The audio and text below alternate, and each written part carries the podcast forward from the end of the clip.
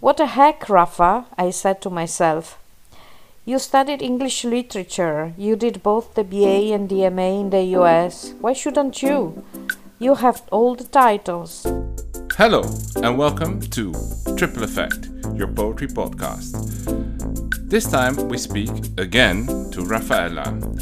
Not about her poetry this time, but about her role as an editor and about the power of the poetry community. So, this is chapter 13 Michael.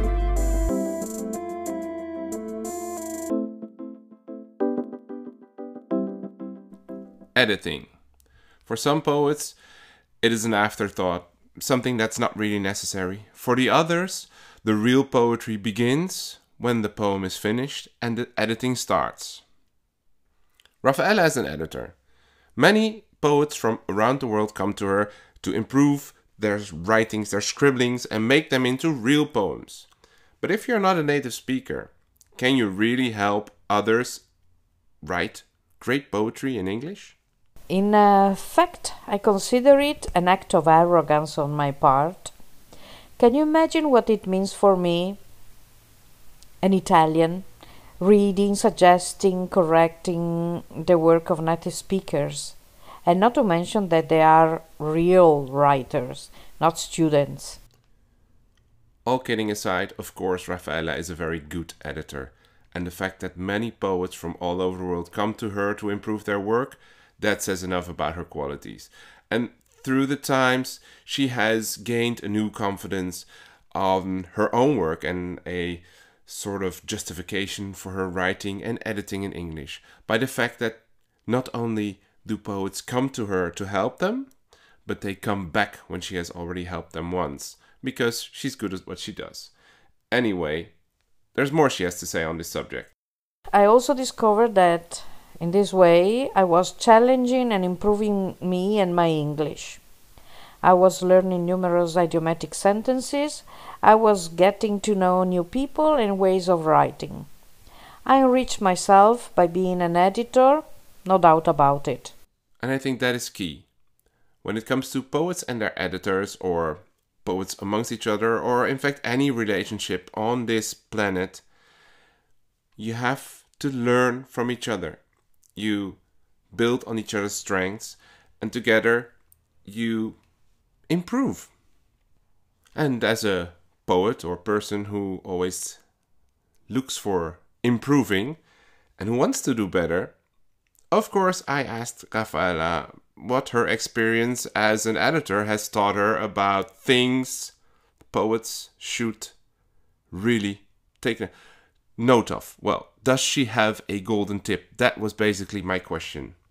Mm, she doesn't, but there is something that she wants to share with us. What I can recommend to everyone, and not just to poets, is to learn the appropriate punctuation. It's the basic structure of a written text, after all, and if used correctly, can guarantee a fluid, fast, slow, emphatic reading.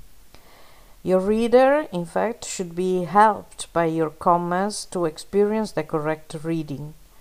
I like to say that punctuation is to the reading what road signs are to the road.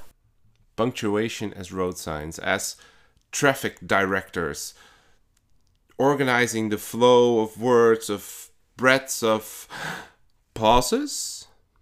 Yeah, punctuation is very important, can be very important. Punctuation and, you know, line breaks. I, well, those are my favorites anyway. Then I asked Raffaella whether reading all the work of all these other poets when she was editing has influenced her work, her own work. This is what she had to say about that. There are many poets, and many are good. However, since I believe that poetry must be understood and felt emotionally to be appreciated, I too have a fondness for certain poets whom I feel very close. But I think it's normal, isn't it? As we like a book and not another, so we like a poet and not another. Yes, this is very true. Of course, you can see sometimes that a poet has put a lot of energy and time and craft and skill into the, their work. But if you don't like it, you don't like it. And if you do, you do. Even if the poet has written it and slapped it down on the back of a beer mat in three minutes with maybe a glass or two too much to drink. Anyway, going back to poets that we like or we like not when I was talking to Raffaella about this, something else came up. Something important. Listen. I would uh, like to express my personal sadness for the loss of our community uh, on Medium of a great poet who I admired very much, Michael David Saunders Hall. Actually, an artist haute cour of a profound sensitivity, fine musicality, and poetic flair. Yes, indeed. At the end of 2021, the poets on Medium community, of which I was a proud member, lost one of their own to COVID. Michael David Saunders Hall was a energetic, musical lyrical um, poet that I admired for his energy and for his work and for his directness. When he passed, I wrote this poem to express what he meant to me. Goodbye, Michael Hall. Your words brought me to places I had never visited before. Your words will now console those you left behind.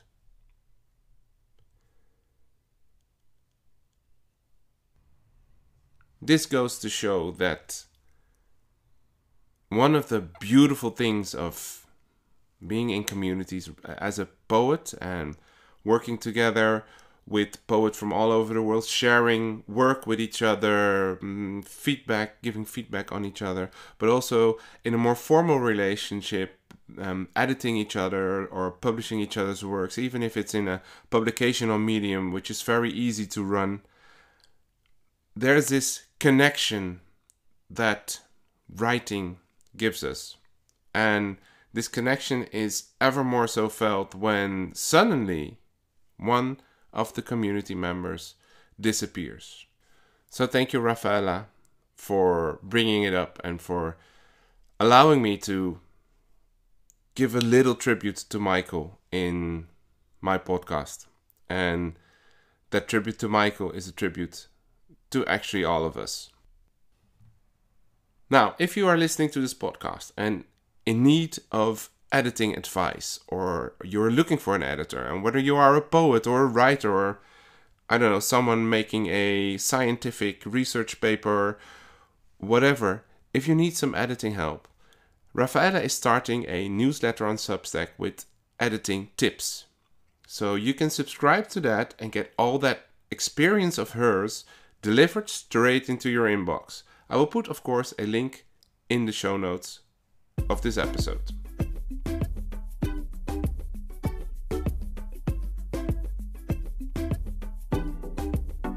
This was chapter 13 of Triple Effect, your poetry podcast. Step into our universe at Triple Effect, T R P P L F F C T.